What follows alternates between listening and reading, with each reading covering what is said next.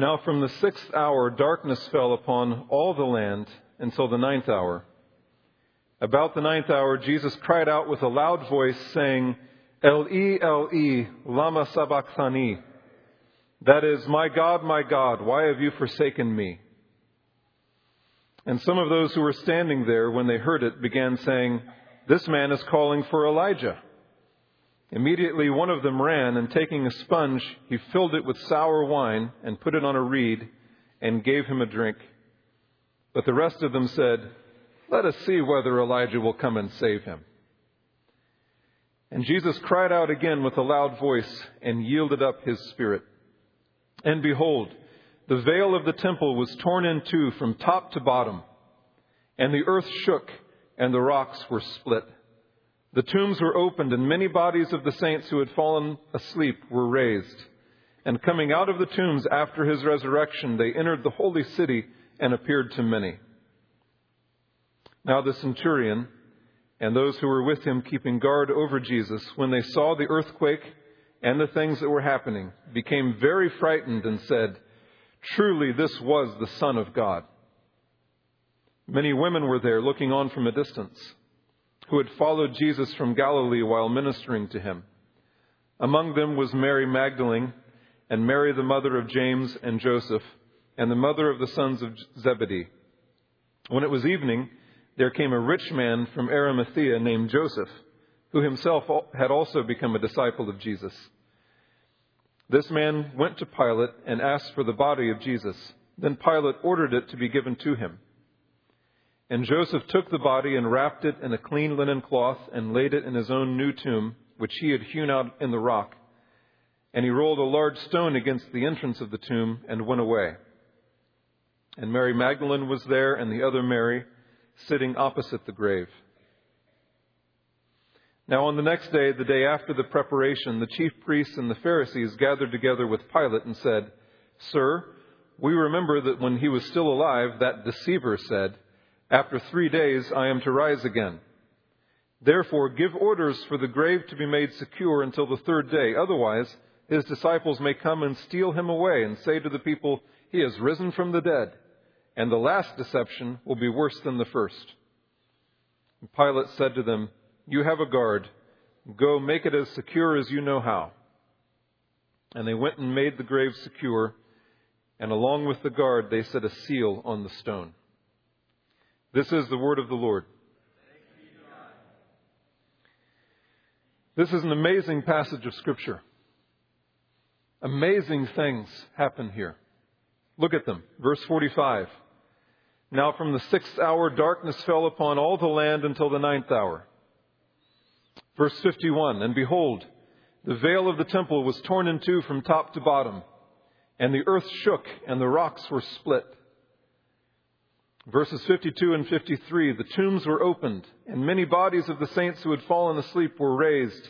And coming out of the tombs after his resurrection, they entered the holy city and appeared to many. These are amazing events. But as amazing as these events were, they are nothing compared to the real event here. The real event is in verse 46. About the ninth hour, Jesus cried out with a loud voice, saying, Eli, Eli, lama sabachthani. That is, My God, my God, why have you forsaken me? And the real event is in verse 50. And Jesus cried out again with a loud voice and yielded up his spirit. Darkness over the land, the veil of the temple ripping from top to bottom, the earth shaking and the rocks splitting tombs opening and dead saints rising from the dead and walking around. Those things are nothing compared with what was really going on here. What was really going on here is that God the Father was forsaking his beloved Son. God the Father was crushing his beloved Son. God the Father was killing his beloved Son. The Prince of Life died. If you understand the significance of that, if you understand the unimaginable weirdness and terribleness of that, then these other things will seem like nothing to you. So for three hours the sun was darkened. Of course. Well might the sun in darkness hide, and shut his glories in when Christ the mighty Maker died for man, the creature's sin? Of course. The veil of the temple was ripped in two from top to bottom. Absolutely. The real priest is here. The real sacrifice has been made. The real holy of holies has been sprinkled with the spotless and precious blood of the perfect lamb. The earth shook and the rocks split. Why not? The tombs were opened and saints came to life and walked on the earth after the resurrection. Of course, their Lord and Master, the firstborn from the dead, the firstborn of those who are asleep, has conquered death by his death. These things are amazing, but they're nothing compared to what was really going on. And what is really going on is that Jesus, the Prince of Life, the holy and blameless one, the Son of God, the righteous one, was killed by God the Father. What's going on here is what we call the penal substitutionary atonement. What does that mean? What does penal mean? Penal has to do with punishment. It has to do with pain. Pain inflicted because laws have been broken. What does substitutionary mean? Substitutionary means that Jesus' suffering and death was not for his own sin because he had no sin. 1 Peter 2:22 Jesus Christ committed no sin nor was any deceit found in his mouth. Hebrews 4:15 He has been tempted in all things as we are yet without sin. But he did suffer for sin. Why? He suffered the just punishment for sin because he was suffering for you.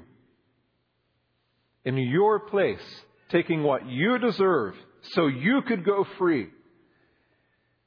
And what does atonement mean? Atonement means being made right with God. It means blotting out the offense, blotting out the offense that separated you from God. So, what does all of that mean? What does penal substitutionary atonement mean? It means what Isaiah 53, 5, and 6 says. He was pierced through for our transgressions. He was crushed for our iniquities. The chastening for our well being fell on him. And by his scourging we are healed. All of us, like sheep, have gone astray. Each of us has turned to his own way, but the Lord has caused the iniquity of us all to fall on him. It means what Romans 5, 6 to 8 says. For while we were still helpless, at the right time Christ died for the ungodly. For one will hardly die for a righteous man, though perhaps for a good man someone would dare even to die. But God demonstrates his own love toward us in that while we were yet sinners, Christ died for us. It means what 2 Corinthians 5:21 says. He made him who knew no sin to be sin on our behalf so that we might become the righteousness of God in him. It means what Galatians 3:13 says, Christ redeemed us from the curse of the law, having become a curse for us. For it is written, cursed is everyone who hangs on a tree. It means what 1 Peter 2:24 says, he himself bore our sins in his body on the cross so that we might die to sin and live to righteousness, for by his wounds you were healed. It means what 1 Peter 3:18 says. For Christ also died for sins once for all, the just for the unjust, so that he might bring us to God.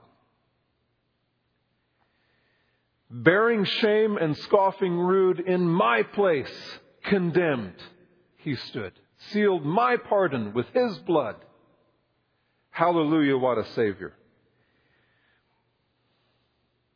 Now, with all of that in mind, let's look back at, at this, these signs that God performed when his son was hanging on the cross. The most amazing of these signs is the one that seems least spectacular to us. The most amazing sign happened when the veil of the temple was torn in two from top to bottom. We read that and we pass right over it to the exciting parts. Darkness and earthquake and splitting rock and dead men made alive again, All of those signs that would have made us tremble had we seen them. But I tell you, the ripping of the veil is the sign that should be trembled at. It is the sign that the Jews should have trembled at the most. And it's the sign that should fill us with awe. What is going on with this ripping of the veil from top to bottom? What is this veil anyway? What, what immediately comes to your mind when you hear the word veil?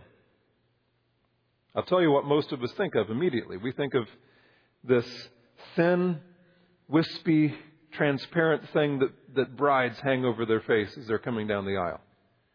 It's the only thing that we know of that's called a veil. But that is nothing like this veil.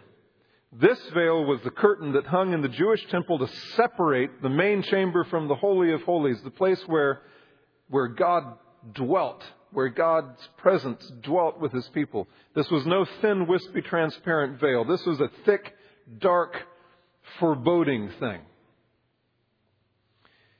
This veil, they tell us, in this temple at the time of Jesus' crucifixion was probably 60 feet high. This ceiling, all the way to the top, is 30 feet. Twice as high as this. Tradition says that it was four inches thick and that horses tied to each side of it could not rip it apart.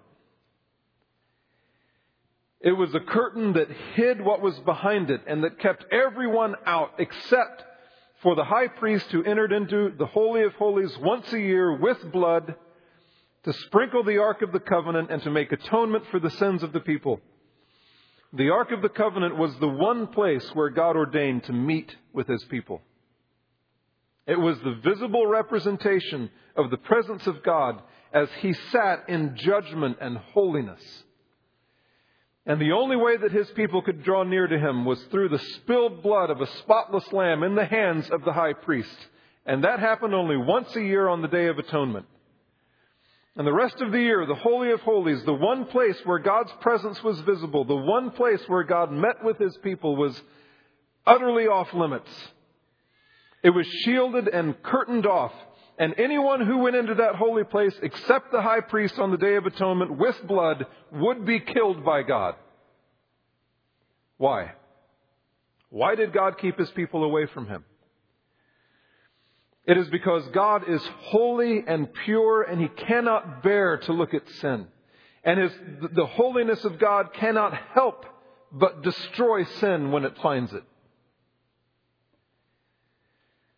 And so, year after year after year, the high priest of Israel would enter into the Holy of Holies on the Day of Atonement with the blood of an animal whose throat he had slit. And year after year after year, the people of God were reminded that they were sinners and that they were unclean and that they could not enter the presence of God. And if they did enter the presence of God, they would be destroyed by the holy wrath of God. The whole life of the people of God, their whole existence as a people, was organized around that one day when a priest would draw near to God for them and cover their sins again for another year. And the veil in the temple was the perpetual, visible tangible reminder that they could not come near to God. That God was holy and that they were cut off from God by their own sin. That they deserved to be forsaken of God and crushed by God and cast aside by God into hell. And that the only thing that would let them into the presence of God was blood. Because they deserved to die at the righteous, holy, wrathful hand of God. But something amazing happened when Jesus hung on the cross. After hours of suffering and torment, and after hours of bearing the crushing weight of being forsaken by his Father in heaven, he cried out with a loud voice and he died. And behold, the veil of the temple was torn in two from top to bottom. Once and for all, the presence of God is open to men. Once and for all, the wrath of God is satisfied. Once and for all, it is finished. Full atonement can it be? Hallelujah. What a Savior. Our problem is that most of us live as if none of that were true. We continue to live as if we had no direct access to God. We continue to live as, as if we cannot boldly approach the throne of grace to find mercy and grace to forgive our sin and to empower us to obey. We continue to live as if Jesus Christ has not stood in our place and taken the full wrath of God for us. We continue to live as if we could offer our own sacrifice to God in order to be accepted by Him. We continue to live as if our sins are not forgiven and our transgressions are not covered. We continue to live as if God did not forsake our Lord Jesus Christ and that instead He has forsaken us. Brothers and sisters, do you believe that Jesus Christ paid the price for your sins? I mean, do you really believe it? Do you believe these words from Hebrews 9? But when Christ appeared as a high priest of the good things to come, he entered through the greater and more perfect tabernacle, not made with hands, that is to say, not of this creation, and not through the blood of goats and calves, but through his own blood.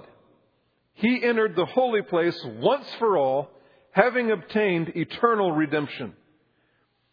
For if the blood of goats and bulls and the ashes of a heifer sprinkling those who have been defiled sanctify for the cleansing of the flesh, how much more will the blood of Christ, who through the eternal Spirit offered himself without blemish to God, cleanse your conscience from dead works to serve the living God? Have you trusted the work of Jesus Christ for you?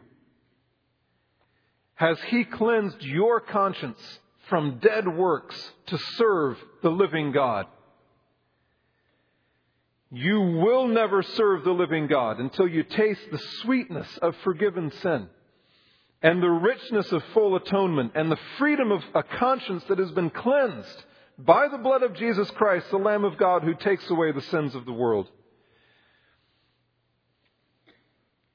Do you believe these words from Hebrews 4?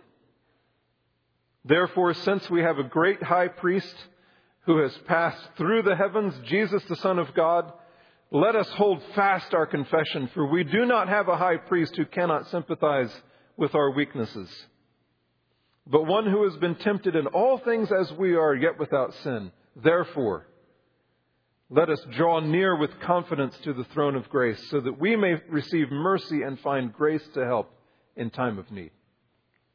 Come to Him. Come boldly to Him. Come freely to Him. We have confidence to enter the holy place by the blood of Jesus, by a new and living way which He opened up for us through the veil, that is His flesh. We have a great high priest over the house of God. We can draw near with a sincere heart and full assurance of faith. Our hearts have been sprinkled clean from an evil conscience and our bodies washed with pure water. Let us hold fast the confession of our hope without wavering, for he who promised is faithful. Do not walk out of this room today without embracing, believing, grabbing hold of the penal substitutionary atonement of Jesus Christ.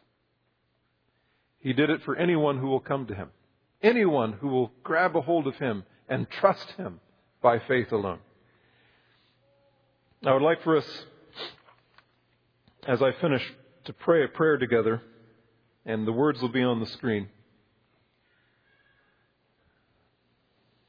This is a prayer that was a part of a sermon that was preached in the 1600s by a Puritan named John Flavel. And it, it expresses perfectly what happened on the cross. And so I'd like for us to pray it together. Lord, the condemnation was yours, that the justification might be mine. The agony was yours, that the victory might be mine. The pain was yours, and the ease mine. The stripes were yours, and the healing balm issuing from them mine. The vinegar and gall were yours that the honey and sweet might be mine. The curse was yours, that the blessing might be mine. The crown of thorns was yours, that the crown of glory might be mine. The death was yours, the life purchased by it mine. You paid the price that I might enjoy the inheritance. Lord Jesus Christ, you have suffered for us. You have laid down your life for us. You have borne the full weight of the full wrath of God the Father Almighty for us. And I pray, Lord, that every soul in this room would embrace that and would find you to be a merciful and faithful, sympathetic high priest. I pray that every one of us would draw near to your throne of grace, even now, to find mercy, forgiveness for our sins, and grace, power to help us in our time of need. Lord, please come and have mercy on us, I pray. In Jesus' name, amen.